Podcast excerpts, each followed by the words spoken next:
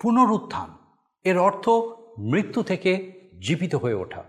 পুনরুত্থিত হয়েছেন এমন কেউ যার বিষয়ে ইতিহাস সাক্ষ্য দেয়। আপনি কি তেমন কোনো মানুষকে জানেন? এই বিষয়ে আপনার ধারণাই বা কী? পুনরুত্থানের কি কোনো প্রয়োজন আছে?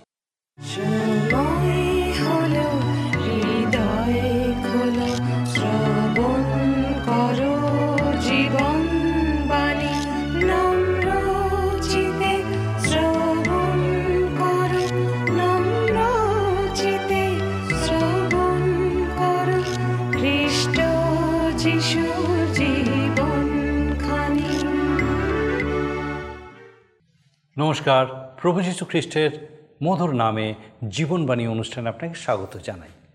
আমাদের এই অনুষ্ঠানে আমরা সাধু মাকলিখিত সুষমাচার থেকে আলোচনা করছি এবং আমরা প্রভু যিশুর ক্রুষারোপণের ব্যাখ্যা নিয়ে আলোচনা করছি।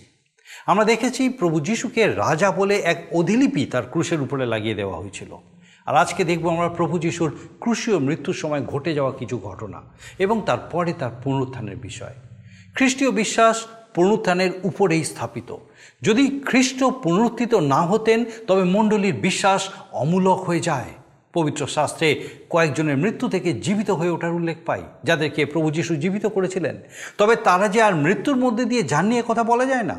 তারা আবার মারা গিয়েছিলেন। তাদের পুনরুত্থান এখনও হয়নি। কিন্তু প্রভু যিশুর বিষয়ে দেখতে পাই, তিনি পুনরুত্থিত হয়ে অনেককে দেখা দিয়েছিলেন, এমনকি প্রমাণও দিয়েছিলেন যে তিনি যিশু। শিষ্যরা তাকে চিনতে পারেনি, কারণ তারা প্রভু যিশুর মুখ থেকে তার পুনরুত্থিত হওয়ার বিষয় শুনেছিলেন ঠিকই, তবে তারা সেই বিষয়টা বুঝতে পারেননি। আসুন আমরা এই বিষয় নিয়ে বিস্তারিত আলোচনা করি। প্রিয় বন্ধু জীবনবাণীর অনুষ্ঠানে আমি আপনাদের কাছে ধারাবাহিকভাবে ঈশ্বরের বাক্য বাইবেল থেকে আলোচনা করে চলেছি। বর্তমানে আমি মাক লিখিত সুসমাচার নতুন নিয়ম থেকে তার পনেরো অধ্যায় আলোচনায় রত আছি। আজকের পঁয়ত্রিশ পদ থেকে আলোচনা করব। গত অনুষ্ঠানে আমরা সেই খ্রিস্টের ক্রুশারোপণের বিষয়ে শুনেছি। আমরা লক্ষ্য করেছি সকাল নটা হতে দুপুর বারোটা ও দুপুর বারোটা হতে বিকাল বা অপরাহ্ন তিনটে পর্যন্ত ক্রুশারোপিত অবস্থা এই দুটি ভাগে বিভক্ত। মোট ছটি ঘণ্টা প্রভু যীশু ক্রুশের উপরে লম্বমান ছিলেন। প্রথম তিন ঘন্টায় প্রকৃতির আলো বা পার্থিব দীপ্তি ছিল, অথচ ছিল আত্মিক অন্ধকার। কিন্তু পরবর্তী তিন ঘন্টায় সেই আত্মিক দীপ্তি বজায় ছিল। কেন? কারণ প্রথম তিনটি ঘণ্টার মধ্যে অর্থাৎ সকাল নটা হতে দুপুর বারোটা পর্যন্ত দেখা যায় মানুষ তার যথাসাধ্য কষ্ট ঈশ্বরের পুত্র প্রভু যিশুকে, অর্থাৎ পুত্র ঈশ্বরকে বা তৃত্ব ঈশ্বরের দ্বিতীয় সত্তাকে দিয়েছিল। মানুষ তার সর্বাপেক্ষা নিচুতম মন্দ কার্য সাধন করে চলছিল। ক্রুশে দিল প্রভুকে ও তাকে তিরস্কার করল, এমনকি প্রভুর দুপাশে দস্যু দুজনও তাকে তিরস্কার অপমান করেছিল। ওই প্রথম তিন ঘণ্টার মধ্যেই পথচারীগণ মাথা নেড়ে বিদ্রুপ জানিয়ে তার ক্ষমতায় সন্দেহ প্রকাশ করেছিল। অতএব প্রথম তিন ঘণ্টার মধ্যে মানুষ তা ঈশ্বরের প্রতি যৎ পরনাস্তি অত্যাচার চালিয়েছিল, কিন্তু পরবর্তী তিন ঘন্টায় ঈশ্বর তার কার্য সাধন করলেন। প্রথম তিন ঘণ্টা যেমন ঈশ্বর মানুষের হস্তে ক্লেশ, অত্যাচার ভোগ করলেন, তেমনি পরবর্তী তিন ঘণ্টার মধ্যে মানুষের জন্য ঈশ্বর ক্লেশ, অত্যাচার ভোগ করলেন। প্রথম তিনটি ঘণ্টা ঈশ্বর অর্থাৎ পুত্র ঈশ্বর প্রভু যীশু পাপের জন্য মরছিলেন, তেমনি পরবর্তী তিন ঘন্টায় তিনি সমগ্র জগতের পাপ প্রযুক্ত মরলেন। অতএব পার্থিব অন্ধকারের সময়, অর্থাৎ পরবর্তী তিন ঘন্টায় আত্মিক দীপ্তি কার্যকারী হয়ে উপস্থিত ছিল আর ঈশ্বর কার্যরত ছিলেন। প্রথম তিন ঘন্টায় পাপ ঈশ্বরকে ধ্বংস করার জন্য যথাসাধ্য প্রচেষ্টা চালিয়েছিল। সমস্ত দিক থেকে কিন্তু পরবর্তী বা দ্বিতীয় তিন ঘন্টায় প্রভু তার আত্মাকে পাপের জন্য বলিরূপ উৎসর্গ করলেন। ওই শেষার্ধ তিন ঘন্টায় প্রভু নিজেকে সমগ্র জগতের পাপের জন্য প্রদান করলেন। প্রায়শ্চিত্তরূপে, বলিরূপে এ হলো সেই মুহূর্ত যখন তিনি আমাদের জন্য পাপ স্বরূপ হয়ে উঠেছিলেন, আমাদের জন্য পাপে পরিণত হয়ে যাচ্ছিলেন আর পিতা ঈশ্বর হতে হয়ে পড়লেন পরিত্যক্ত। কিন্তু তথাপি এমনকি এমন মুহূর্তেও খ্রিস্টতে ঈশ্বর জগতের সঙ্গে নিজের পুনর্মিলনকে সংঘটিত করেছিলেন কি অপূর্ব। এবং অভিনব বিষয় এই চিত্রে ফুটে উঠেছে যা লক্ষ্য করি সাধু পৌলের করিন্থেদের প্রতি লিখিত দ্বিতীয় পত্রের পাঁচের অধ্যায় উনিশ পদে, বস্তুত ঈশ্বর খ্রিস্টে আপনার সহিত জগতের সম্মিলন করাইয়া দিতেছিলেন। তাহাদের অপরাধ সকল তাহাদের বলিয়া গণনা করিলেন না, এবং সেই সম্মিলনের বার্তা আমাদিওকে সমর্পণ করিয়াছেন। এই অন্ধকারময় ভীষণতায় প্রভু উচ্চ কণ্ঠে চিৎকার করে বলে উঠেছিলেন, ঈশ্বর আমার ঈশ্বর আমার, তুমি কেন আমায় পরিত্যাগ করিয়াছ? এতদিন এই পৃথিবীর বুকে কার্যরত অবস্থায় তা কখনো পিতা ঈশ্বরকে এমন প্রশ্ন করতে দেখা যায়নি প্রভু যিশুকে। গেতসিমানি বাগানে মরণাকুল অবস্থায় পাপের গরল পান করার সময়ও এই কেন প্রশ্ন তার মুখে শোনা গেল না? পিতা ঈশ্বরের প্রতি তাহলে আজ কেন তিনি এমন প্রশ্ন করছেন? জোহর লিখিত সুসমাচারের ষোলো অধ্যায় বত্রিশ পদে প্রভু শিষ্যদেরকে বলছেন, শুনতে পাই, দেখো, এমন সময় আসিতেছে যখন তোমরা ছিন্ন ভিন্ন হইয়া আমাকে একাকী পরিত্যাগ করিবে। তথাপি আমি একাকী নই, কারণ পিতা আমার সঙ্গে আছেন। সেই প্রভু সত্যি এখন ক্রুশের উপরে পিতা ঈশ্বর কর্তৃক পরিত্যক্ত হয়েছেন।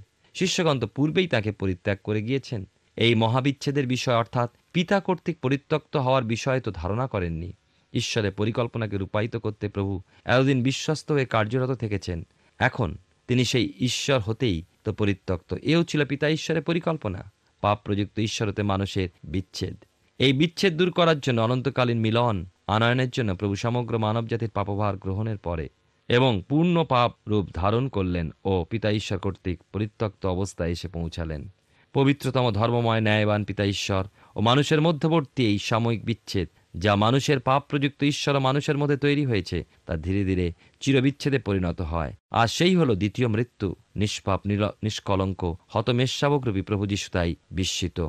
কিন্তু তাকে পরিত্যক্ত হতে হলো যেন পাপি তাপি মানুষ পায় ঈশ্বরের সান্নিধ্য। ঈশ্বরের সহভাগিতা, পবিত্র ঈশ্বর সহ্য করতে পারেন না পাপকে। পাপের বেতন মৃত্যু, পুত্র ঈশ্বর প্রভু যিশু এখন মানব পুত্র পূর্ণ মানুষ যিশু পাপের প্রতিভু। পৃথিবীর যাবতীয় পাপ, অধর্ম ঈশ্বরদ্রোহিতা, অবাধ্যতা, ব্যবিচার প্রভৃতির উপস্থিতি প্রভুর মধ্যে লক্ষ্য করে জীবন্ত ও গ্রাসকারী অগ্নিস্বরূপ ঈশ্বর কুপিত প্রধান্বিত পবিত্রতম ঈশ্বর দ্রাক্ষারূপে কুণ্ডের মধ্যে ঈশ্বর কর্তৃক দলিত। সমস্ত শরীর মাথা হতে পা পর্যন্ত রক্তাপ্লুত। কালভেরি প্রাঙ্গণ সেই বলির রক্তে ধৌত হয়ে চলেছে। সেই রক্ত খ্রিস্টপিতা ঈশ্বরের সান্নিধ্যে হতে পবিত্র স্থানে নিয়ে প্রবেশ করেছিলেন। তিনি একাধারে মহাপ্রায়শ্চিত্ত সার্থক বলির মেষ, বলিকৃত রক্ত এবং তা বহনকারী মহান যাজক, তাই তিনি ব্যথার পাত্র। আপনার আমার আরোগ্যদাতা, মুক্তিদাতা, পরিত্রাতা প্রভু তাই চরণে প্রণত হই। প্রিয় বন্ধু, আসুন আজকের আমরা বিশেষ করে পঁয়ত্রিশ পদ থেকে আলোচনা করব। মার্ক লিখিত সুষমাচারের পনেরো অধ্যায় পঁয়ত্রিশ, ছত্রিশ পদে দেখি, উপস্থিত লোকেরা সম্ভবত ভেবেছিল প্রভু যিশু ভবিষ্যৎ বক্তা এলিওকে আহ্বান জানিয়েছেন, যেহেতু প্রভুর মুখনির্গত সেই কথা, এলোই লামা এলোই লামা কথাটি শুনতে এলিয়ের ন্যায়। তারা বলেছিল, যাক, দেখি এলিও তাকে নামাতে আসে কিনা। তারা যেন একটু সন্দেহপ্রবণ হয়ে পড়েছিল। হয়তো তিনি ঈশ্বরের পুত্রই। নির্দোষের রক্তপাত, হয়তো ঈশ্বর অসন্তুষ্ট, তাই এই অন্ধকার, কি জানি। তারা স্পঞ্জে সিরকা ভরে নিয়ে তাকে দিয়েছিল পান করতে। মনে পড়ে, ঊনসত্তর গীতের একুশ পদে লেখা আছে, আবার লোকে আমার খাদ্যের জন্য বীজ দিল, আমার পিপাসাকালে অম্লরস পান করাইল, ভবিষ্যৎবাণীটির পূর্ণতা। এবং রক্ষার্থে প্রভু এই অবস্থার সম্মুখবর্তী হয়েছিলেন। সাঁত্রিশ আটত্রিশ পদে দেখি প্রভুর শরীরস্থ অঙ্গ প্রত্যঙ্গ বা অভ্যন্তরস্থ অংশগুলো কাজ করতে অসমর্থ হলো। তাই যে তিনি মারা গিয়েছিলেন এমন নয়, তিনি তার প্রাণ ত্যাগ করলেন। তিনি নিজে তার আত্মাকে সমর্পণ করেছিলেন, তাই তিনি প্রাণ ত্যাগ করলেন। দ্বিতীয় বিষয় দেখি নয় ঘটিকার সময়, অর্থাৎ আমাদের বিকাল বা সান্ধ্য তিনটার সময়, সেখানে চলছিল সন্ধ্যাকালীন উৎসর্গ মন্দির মধ্যবর্তী উপাসনা।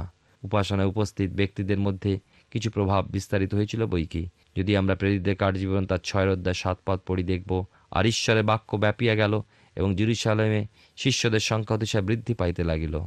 আর যাজকদের মধ্যে বিস্তর লোক বিশ্বাসের বশবর্তী হইল। খ্রিস্ট কর্তৃক সাধিত পরিত্রাণ কত যাজকগণ লাভ করেছিলেন, এ তার প্রমাণ। অবশ্যই একথা বিশ্বাসযোগ্য যে ওই সমস্ত যাজকদের মধ্যে কেউ কেউ নিশ্চয়ই প্রভু যিশুর ক্রুশারোপিত হয়ে মৃত্যুভোগের সময় সেবারত ছিলেন মন্দিরে। তৃতীয় বিষয় দেখি প্রভুর প্রাণত্যাগের ঠিক সেই মুহূর্তে তিরস্করণী বিদীর্ণ হয়ে গিয়েছিল, উপর হতে নিচে। না, এ ঘটনা কোনোভাবেই দুর্ঘটনাজনিত নয়, ঈশ্বর পরিকল্পিত। প্রভু যিশু যদি ইচ্ছাকৃতভাবে প্রাণত্যাগ না করতেন, তবে কখনোই তিনি মারা যেতেন না। একথা মনে করবেন না যে তাঁর শরীরের অভ্যন্তরস্থ অন্ত্রগুলি আপন আপন কার্য হতে বিরত হওয়ায় তিনি মারা গেলেন। না, তা নয়। তিনি প্রাণত্যাগ করলেন। তিনি সমর্পণ করলেন নিজেকে। আপনার, আমার বা যে কোনো মানুষের মৃত্যু হতে সেই প্রাণত্যাগ ছিল পৃথক। সাধারণ মানুষ আমরা। আমরা শেষ নিঃশ্বাস পর্যন্ত টেনে নিয়ে যাওয়ার চেষ্টা করি, কিন্তু প্রভু প্রাণ ত্যাগ করলেন। তিরস্করণী দেখায় প্রভু যিশুর মানবীয় ভাবকে বা তার দেহকে খ্রিস্টের জীবন ঈশ্বরতে আমাদের দূরত্ব দূর করে না। তার নিষ্পাপ জীবন প্রকাশ করে আমরা কত জঘন্য পাপী। তার মৃত্যু মুহূর্তে তিরস্করণী উপর হতে নিচে ছেড়ে দুখানা হয়ে গিয়েছিল। এ তার মৃত্যুর প্রতীক যা আমাদেরকে ঈশ্বরের সমীপবর্তী করে। তার মৃত্যুই আমাদেরকে ঈশ্বরের সঙ্গে যুক্ত করে, তার জীবন যুক্ত করে না। উনচল্লিশ পদে দেখি, একদিকে ওই তিরস্করিণী উপর হতে নিচে পর্যন্ত চিরে গিয়ে দুখান হয়ে যাওয়ায় বোঝা যায় যে এ হলো ঈশ্বর সাধিত কার্য। মানুষ যদি চিরে দুখানা করত, তবে তা নিচে হতে উপর দিকে চিরে যেত। কিন্তু এ মানুষের চিরে দেওয়ার কাজ নয়, এ ঈশ্বরের হাতের কাজ। ঈশ্বরের পরিকল্পনা প্রসূত, তাই উপর হতে নিচে বিদীর্ণ হয়ে গিয়েছিল সেই তিরস্করণী। এ তো গেল মন্দিরের অভ্যন্তরস্থ প্রতিক্রিয়া। আর প্রভু যিশুর সামনে দণ্ডায়মান শতপতি প্রভু যিশুর এ ধরনের প্রান্ত্যাগ লক্ষ্য করে বলেছিলেন, সত্যিই ইনি ঈশ্বরের পুত্র ছিলেন। বিশ্বাস প্রযুক্ত, এই স্বীকারোক্তি, তার বিশ্বাসকে লক্ষ্য করার জন্য আমরা এর অধিক আর কি কথা শতপতির মুখে আশা করতে পারি? না শতপতি কোনো ধর্মতত্ত্ব হিসাবে খ্রিস্টের বিষয় পাঠ করেননি কখনো, অথচ খ্রিস্টের ক্রুশের সন্নিধানে তিনি স্থান গ্রহণ করে যথেষ্ট জেনেছিলেন। জেনেছিলেন প্রভু যীশু, প্রকৃতপক্ষে কে ছিলেন এবং কি মহান কার্য সাধন করেছিলেন। প্রভু যীশুর সন্নিধানে তার ক্রুশের কাছে আসি ঈশ্বর আমাদের কাছে তাই প্রত্যাশা করেন। আমরা যেন ভুলে না যাই যে শতপতি ছিলেন একজন রোমিও এবং অজিহুদি ধর্মাবলম্বী। মানুষকে ক্রুশারোপিত করে দণ্ড প্রদানের জন্য তিনি ভারপ্রাপ্ত ছিলেন, কিন্তু এও ছিল ঈশ্বরের পরিকল্পনা যে তিনি একটি কোমল হৃদয়ে প্রাপ্ত হন ও খ্রিস্ট সাধিত পরিত্রাণকে লাভ করেন। আসুন এখন সেই স্থানে উপস্থিত স্ত্রীলোকদের বিষয়ে লক্ষ্য করি। মার্ক লিখিত সুষমাচার তার পনেরো অধ্যায় চল্লিশ এবং একচল্লিশ পদে দেখুন, এই স্ত্রীলোকেরা ছিলেন ক্রুশের শেষ ভাগে, কিন্তু সমাধির কিন্তু পুরো ভাগে। লেখা আছে, তারা দূরে থেকে দেখছিলেন, কিন্তু বিশ্বস্ত ছিলেন। তারা এমন ব্যক্তির তুল্য যারা শেষ পর্যন্ত বিশ্বস্ত। এই মুহূর্তে প্রভু শিষ্যগণ ও প্রেরিতগণ কিন্তু দূর দূরান্তে ছড়িয়ে ছিটিয়ে পড়েছিলেন, লুকিয়ে রয়েছেন। সেখানে কয়েকজনের পরিচয় দেওয়া হয়েছে। অবশিষ্ট স্ত্রীলোকগণ যারা জিরুসালামে হতে তার সঙ্গে আগত তাদের নাম জানা যায় না। লক্ষ্য করুন, প্রভুতে কত স্ত্রীলোকও সেদিন বিশ্বাস্ত তা রক্ষা করেছিলেন শেষ পর্যন্ত। না, তারা খ্রিস্টকে স্বীকার করার জন্য ভীত হয়ে পালিয়ে যাননি। মার্ক লিখিত সুষমাচারের পুনরুদ্ধায় আলোচনা করছি বিয়াল্লিশ থেকে পঁয়তাল্লিশ পদে। দেখুন আরিমাথিয়া জোসেফকে লক্ষ্য করুন। ঈশ্বরের রাজ্যের অপেক্ষাকারী একজন সম্ভ্রান্ত মন্ত্রী ছিলেন। তিনি অল্প পরিচিত একজন, সমাধির ভারপ্রাপ্ত হয়েছেন তিনি এবং এখানে পিলাতের কাছে প্রভু যিশুর দেহ তিনি যাচনা করার মতো সাহস ধারণ করেছিলেন। আসুন আমরা তার সম্পর্কে আরও পরিচয় জানবার চেষ্টা করি। লোকলিখিত সুসমাজের তেইশের অধ্যায় পঞ্চাশ থেকে বাহান্ন পদে লেখা আছে, আর দেখো জোসেফ নামে এক ব্যক্তি ছিলেন। তিনি মন্ত্রী, একজন সৎ ও ধার্মিক লোক। এই ব্যক্তি উহাদের মন্ত্রণাতে ও ক্রিয়াতে সম্মত হন নাই। তিনি জিহুদীদের আরিমাথিয়া নগরের লোক। তিনি ঈশ্বরের রাজ্যের অপেক্ষা করিতেছিলেন। এই ব্যক্তি পিলাতের নিকটে গিয়া যিশুর দেহ যাচনা করিলেন। পরে তাহা নামাইয়া সরু চাদরে জড়াইলেন এবং শৈলে খোদিত এমন এক কবর মধ্যে তাহাকে রাখিলেন যাতে কখনো কাহাকেও রাখা যায়নি। এতদিন যার পরিচয় বলতে গেলে অজ্ঞাতই ছিল এখন শিষ্য প্রেরিতগণ। যখন চারিদিকে ছড়িয়ে ছিটিয়ে পড়েছেন, নিজেদের লুকিয়ে রেখেছেন, এমন সময় আরিমাথিয়া দেশের এই জোসেফ নামক ব্যক্তি সাহসপূর্বক পিলাতের কাছে প্রভুর দেহ যাচনা করছেন। প্রভুর অনুগামী ঈশ্বরের রাজ্যের অপেক্ষাকারী। লক্ষ্য করুন, পিলাত প্রভু যিশুর এই শীঘ্র মৃত্যুতে আশ্চর্যজনিত হয়েছেন। কেন? কেননা ক্রুশারোপিত হয়ে মৃত্যু কখনো শীঘ্র সম্ভব নয়। এক নির্মম, নির্দয়, ক্লেশযুক্ত, অত্যাচারভোগী এই ক্রুশারোপিত হওয়ার দণ্ড। তাই এমন দণ্ডযুক্ত মানুষ শীঘ্র মরে না। ধীরে ধীরে বহু কষ্টে তাদের প্রাণ যায়। কিন্তু খ্রিস্টের ক্ষেত্রে দেখা যায়, প্রভু তিন ঘটিকা হইতে নয় ঘটিকা পর্যন্ত ক্রুশে লম্বাবান ছিলেন। এর মধ্যেই কীভাবে মৃত্যু সম্ভব? তাই পিলাত শতপতির কাছে এ বিষয় জেনে নিঃসন্দেহ হতে চাইলেন। আমরা জানি, প্রভু যিশু প্রাণত্যাগ করলেন, নিজেকে পিতার কাছে বলিকৃত রূপে সমর্পণ করলেন, তাই তিনি মারা গেলেন। এ অত্যাচার্য ঘটনা বই কি? এরূপ দণ্ডপ্রাপ্ত ব্যক্তির মৃত্যুতে তার অস্থি ভেঙে প্রমাণ নেওয়া হয়, সেই বন্দির মৃত্যু হয়েছে কিনা? কিন্তু প্রভু এর মধ্যে প্রাণত্যাগ করেছিলেন। তাই তো, তার অস্থি ভেঙে দেখা হলো না। এও ছিল ভবিষ্যৎবাণীর পূর্ণতা যখন লিখিত সুষমাচারের। উনিশের অধ্যায় বত্রিশ, তেত্রিশ পদে লক্ষ্য করি, অতএব সেনারা আসিয়া ওই প্রথম ব্যক্তির এবং তাহার সহিত ক্রুশবৃদ্ধ অন্য ব্যক্তির পাপ ভাঙিল কিন্তু তাহারা যখন যিশুর নিকট আসে দেখিলেন যে তিনি মরিয়া গিয়েছেন, তখন তার পা ভাঙিল না। এখন দেখি পুরাতন নিয়মের এর নির্দেশ কী ছিল? যাত্রা পুস্তক বারো অধ্যায় ছেচল্লিশ পদে দেখুন, লেখা আছে, তোমরা তার এক অস্থিও ভগ্ন করিও না। সমস্ত ইসরায়েল মণ্ডলী ইহা পালন করিবে। এই ছিল নিস্তার পরিবীয় বলির বিধি। পুনরায় চৌত্রিশের গীতে কুড়ি পদে লক্ষ্য করি, তিনি তাহার অস্থি সকল রক্ষা করেন, তাহার মধ্যে একখানিও ভগ্ন হয় না। প্রভু যীশু সেই নিস্তার পর্বীয় বলির মেষ, যা বলিকৃত হওয়ার পর একখানি অস্থিও ভগ্ন হল না। ভবিষ্যৎবাণীর পূর্ণতা লক্ষ্য করুন। জোসেফ প্রভু যিশুর দেহের প্রতি কত সমাদর জানিয়েছিলেন, চাদর জড়িয়ে নিজের জন্য প্রস্তুত কবরে তা সমাহিত করলেন। প্রিয় বন্ধু খ্রিস্টীয় বিশ্বাস ও সত্য অনুসারে আমরাও আমাদের এই পার্থিব দেহে আত্মসার করে চলেছি। এ জগৎ আমাদের কাছে মারার সমান বা তিক্ত, কিন্তু প্রভুর সঙ্গে বাস করে আমরা সেই মারার তিক্ততা হতে পূর্ণ পরিত্রাণ লাভ করতে পারি। প্রথমে পরিত্রাণ ঘটে আমাদের আত্মার। প্রভুর আগমনে পরিত্রাণ ঘটবে আমাদের এই শরীরের। ছেচল্লিশ পদ লক্ষ্য করুন মার্ক লিখিত সুসমাচারে পনেরো অধ্যায়।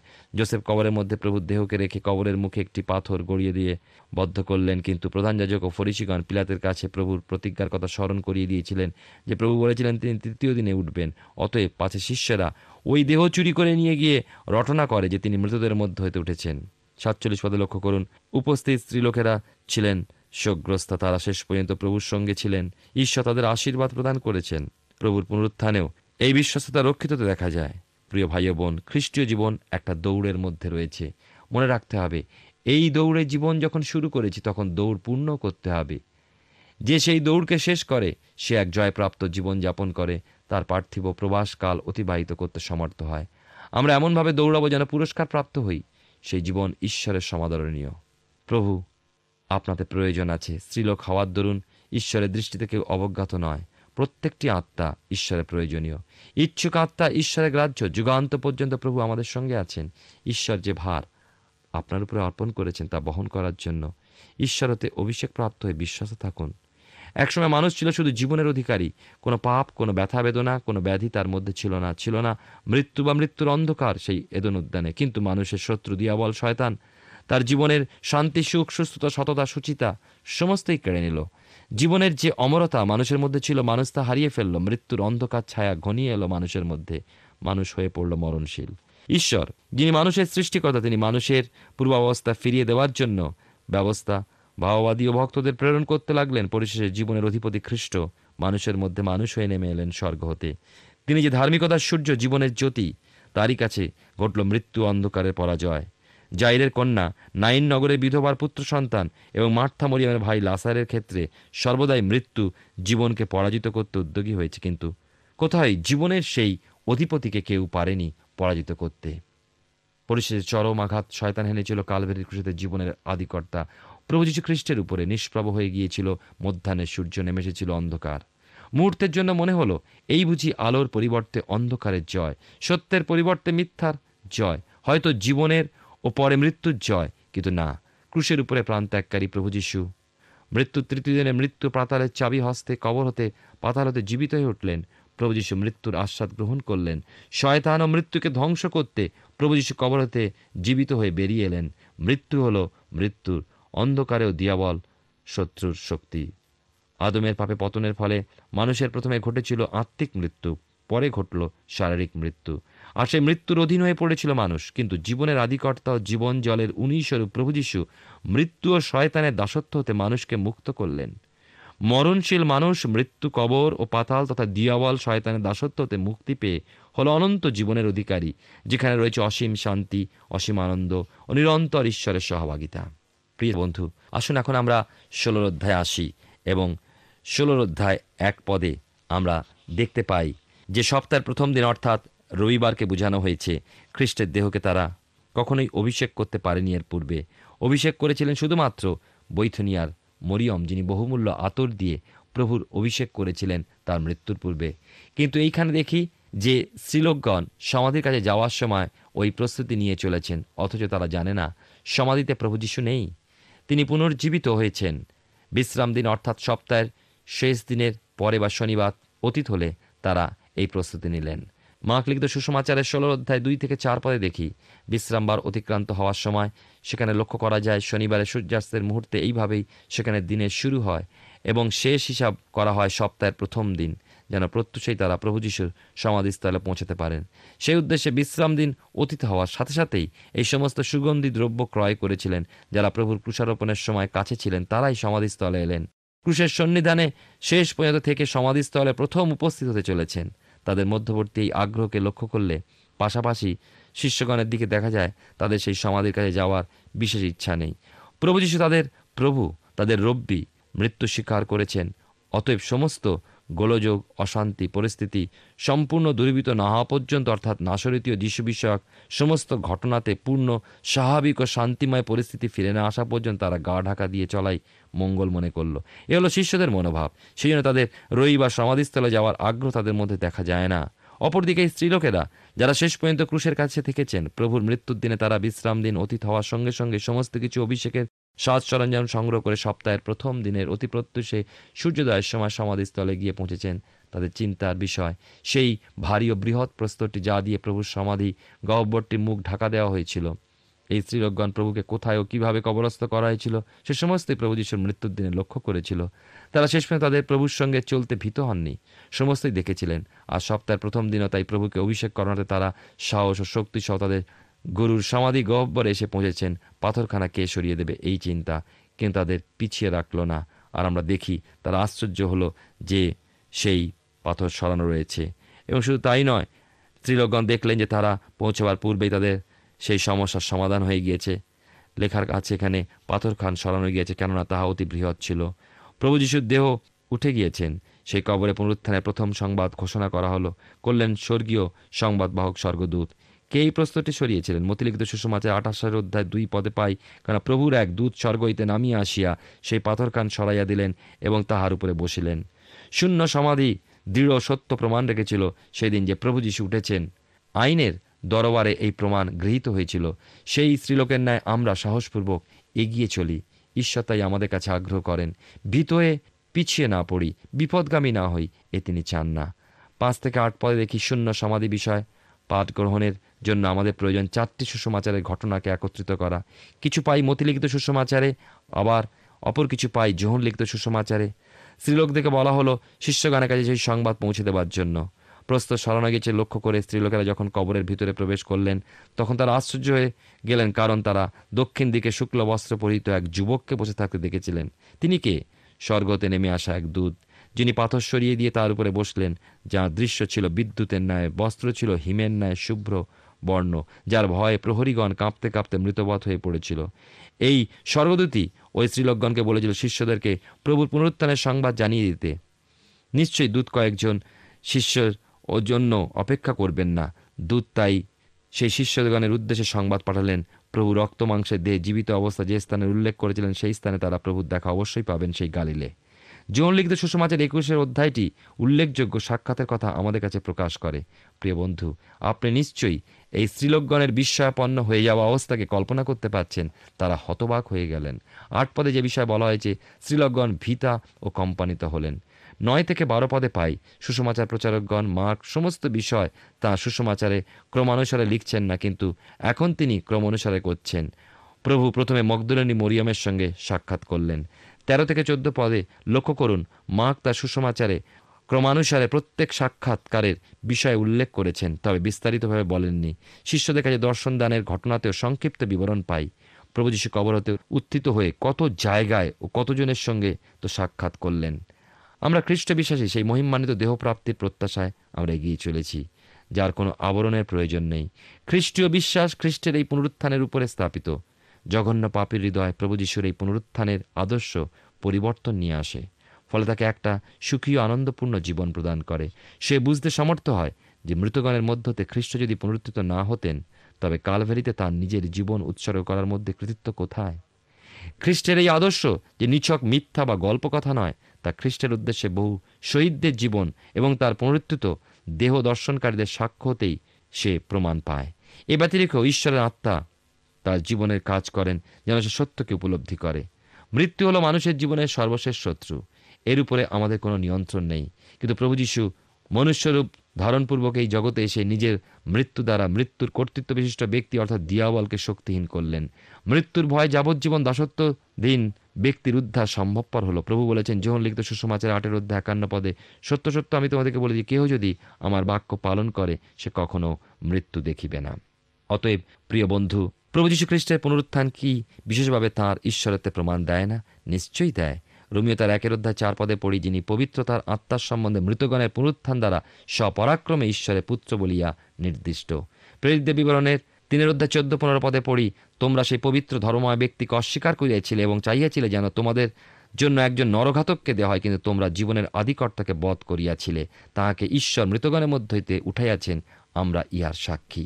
প্রিয় ভাই বোন ঈশ্বর মহান পরিকল্পনা আমাদের জন্য করেছেন এবং তার পুনরুত্থানের মধ্যে দিয়ে আমাদেরকে উদ্ধার ও রক্ষার উপায় করেছেন। প্রভু যিশুর পুনরুত্থানে স্বর্গের বাস্তবতাকে স্থির করে এবং অনন্ত জীবনের প্রতিজ্ঞা সিদ্ধির নিশ্চয়তাকে প্রদান করে। এই প্রসঙ্গে আমি পাঠ করতে চাই। প্রথম পিতর একের অধ্যায় তিন চার পদে লেখা আছে, ধন্য আমাদের প্রভু যীশু খ্রিস্টের ঈশ্বর পিতা। তিনি নিজ বিপুল দয়ানুসারে মৃতগণের মধ্য হইতে যীশুখ্রিস্টের পুনরুত্থান দ্বারা জীবন্ত প্রত্যাশার নিমিত্ত আমাদিওকে পুনর্জন্ম দিয়াছেন, অক্ষয় ও বিমল ও অজয় দায়াধিকারের নিমিত্ত দিয়াছেন। সেই দায়াধিকার স্বর্গে তোমাদের নিমিত্ত সঞ্চিত রহিয়াছে। এ ব্যতিরেক প্রভু যীশু খ্রিস্টের পুনরুত্থান তাঁর দ্বিতীয় আগমনকে দৃঢ়রূপে প্রমাণিত করে। প্রেরিতদের কার্যবিবরণ একের অধ্যায় এগারো পদ লক্ষ্য করলে পাই, আর তাহারা কহিলেন, হে গালিলীয় লোকেরা, তোমরা আকাশের দিকে দৃষ্টি করে দাঁড়াইয়া রহিয়াছ কেন?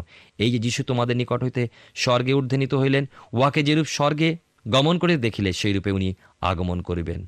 প্রিয় ভাই বোন শুধু তাই না প্রভু নিজেই কি বলেন, আর আমি যখন যাই ও তোমাদের জন্য স্থান প্রস্তুত করি, তখন পুনর্বার আসিব এবং আমার নিকটে তোমাদিওকে লইয়া যাব, যেন আমি যেখানে থাকি, তোমরাও সেখানে থাকো। ঈশ্বর আপনার জীবনে মঙ্গল করুন। আমরা সাধু মাকলিক তো সুষমাচার থেকে ধারাবাহিকভাবে আলোচনা করছি এবং আমরা বিশেষভাবে আজকে প্রভু যিশুর ক্রুশারোপণের বিষয়ে আলোচনা করছি। তার সঙ্গে তার আত্মসমর্পণ, মৃত্যু এবং পুনরুত্থানের নানা দিক দেখেছি। তবে প্রভু যিশুর পুনরুত্থান একটা বিশেষ গুরুত্বপূর্ণ ঘটনা। এগুলো আপনি অনেক আগে থেকেই জানেন একথা আমি বিশ্বাস করি। ঈশ্বরের বাক্য আমাদের কাছে প্রকৃত সত্য তুলে ধরে এবং জানতে সাহায্য করে। বিশ্বাসের জীবনে আমাদের অবস্থান কোথায়? প্রভু যিশুর পুনরুত্থান খ্রিস্ট বিশ্বাসের প্রধান বিষয় প্রণুত্থানের পর তিনি অনেকজনকে দেখা দিয়েছিলেন। শিষ্যরা তার কাছে শুনেছিল, কিন্তু বুঝতে সক্ষম হয়নি। যতক্ষণ পর্যন্ত না তিনি আবার বলেছেন এবং তাদেরকে দেখিয়ে দিয়েছেন। একইভাবে যখন পবিত্র আত্মা আমাদের কাছে প্রভু যিশুর বিষয়ে সত্য প্রকাশ করে এবং তার বাক্য বুঝিয়ে দেয়, তখনই আমরা সহজে এই বিষয়টা বুঝতে সক্ষম হই। আমাদের পরের অনুষ্ঠানে আমরা প্রভু যিশুর স্বর্গারোহণের বিষয় নিয়ে আলোচনা করব। আর আমার বিশ্বাস, আপনি নিশ্চয়ই আমাদের সঙ্গে আমাদের পরের অনুষ্ঠানে উপস্থিত থাকবেন। আসুন, প্রার্থনায় যাই। আর এই সময় আমি চাইব আপনি আমার সঙ্গে প্রার্থনায় যোগ দিন। আসুন, প্রার্থনা করি। স্বর্গ পিতা, তোমার ধন্যবাদ, স্তুতি করি। সুন্দর সময়ের জন্য তোমার জীবন্ত বাক্যের এই শিক্ষার জন্য প্রভু ধন্যবাদ দিই। বিশেষ করে যে তোমার প্রিয় পুত্র প্রভু যিশুকে তুমি প্রেরণ করেছিলে, যেন তার ক্রুশের মৃত্যুর মধ্যে দিয়ে আমরা জীবন পাই। প্রভুকে ধন্যবাদ। ধন্যবাদ যে তুমি আমাদেরকে তোমার সহভাগিতায় নিয়ে আসার জন্য প্রভুকে এই অদ্ভুত পরিকল্পনা করেছিলে এবং তোমার প্রেমে, তোমার অনুগ্রহে আমাদের পূর্ণ রেখেছ। যেন প্রকৃতই পিতাগো, তোমার সঙ্গে আমরা এক সহভাগিতায় মিলিত হয়ে তোমার গৌরব করতে পারি। স্বর্গ পিতা, বিশেষ করে ধন্যবাদ দিয়ে আমাদের প্রত্যেক দর্শক বন্ধুর জন্য, যাদের সঙ্গে তোমার এই জীবন্ত বাক্য দ্বারা আজকে তুমি কথা বলেছ প্রভু।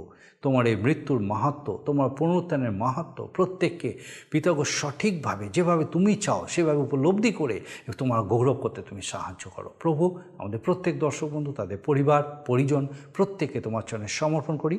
তোমার পবিত্রতার সুরক্ষায় প্রত্যেককে সুরক্ষিত রাখো, আশীর্বাদ যুক্ত রাখো সকল ভার নাও তোমার যিশু নামে ভিক্ষা দয়া করে শ্রবণ গ্রহণ করো। আমেন। ঈশ্বরের অনুগ্রহে এই সুযোগ আমরা পেয়েছিলাম এবং আমার বিশ্বাস আগামী দিনেও আপনি আমাদের সঙ্গে অবশ্যই উপস্থিত থাকবেন, বিশেষ করে যখন আমরা প্রভু যিশুর সরকারোহণের বিষয় নিয়ে আলোচনা করব। ঈশ্বর আপনার মঙ্গল করুন। প্রিয় বন্ধু, আশা করি জীবনবাণী অনুষ্ঠানটি আপনার ভালো লেগেছে। আর যদি ভালো লেগে থাকে, তাহলে অবশ্যই আমাদের একটি মিসড কল দিন। আপনার দেওয়া মিসড কলটি আমাদের কাছে অতি মূল্যবান। আমরা আনন্দের সাথে জানাই, প্রতিটা মিসড কল দাতাদের মধ্যে থেকে সপ্তাহের শেষে বিশেষ দর্শক বন্ধুকে বেছে নেওয়া হবে এবং সেই দর্শক বন্ধুকে পুরস্কৃত করা হবে। ও সপ্তাহের শেষে তার ছবি ও নাম আমাদের অনুষ্ঠানে প্রকাশ করা হবে। গত সপ্তাহের বিজয়ী দর্শক বন্ধুরা হলেন বর্ধমান থেকে পিয়া দাস ও বীরভূম থেকে খ্রিস্টচরণ সিংহ। আমাদের মিসড কল দেবার নম্বরটি হল zero four four four nine zero eight one two nine zero. আপনি প্রার্থনা ও আরও অধিক জানতে আগ্রহী হলে আমাদের সঙ্গে অবশ্যই ফোনের মাধ্যমে যোগাযোগ করতে পারেন। আমাদের mobile number nine four three three four nine seven two three five এবং আরেকটি হল nine four three three eight zero three seven double five. আর আমাদের ঠিকানা টিভি স্ক্রিনে আপনারা দেখে নিন। ধন্যবাদ।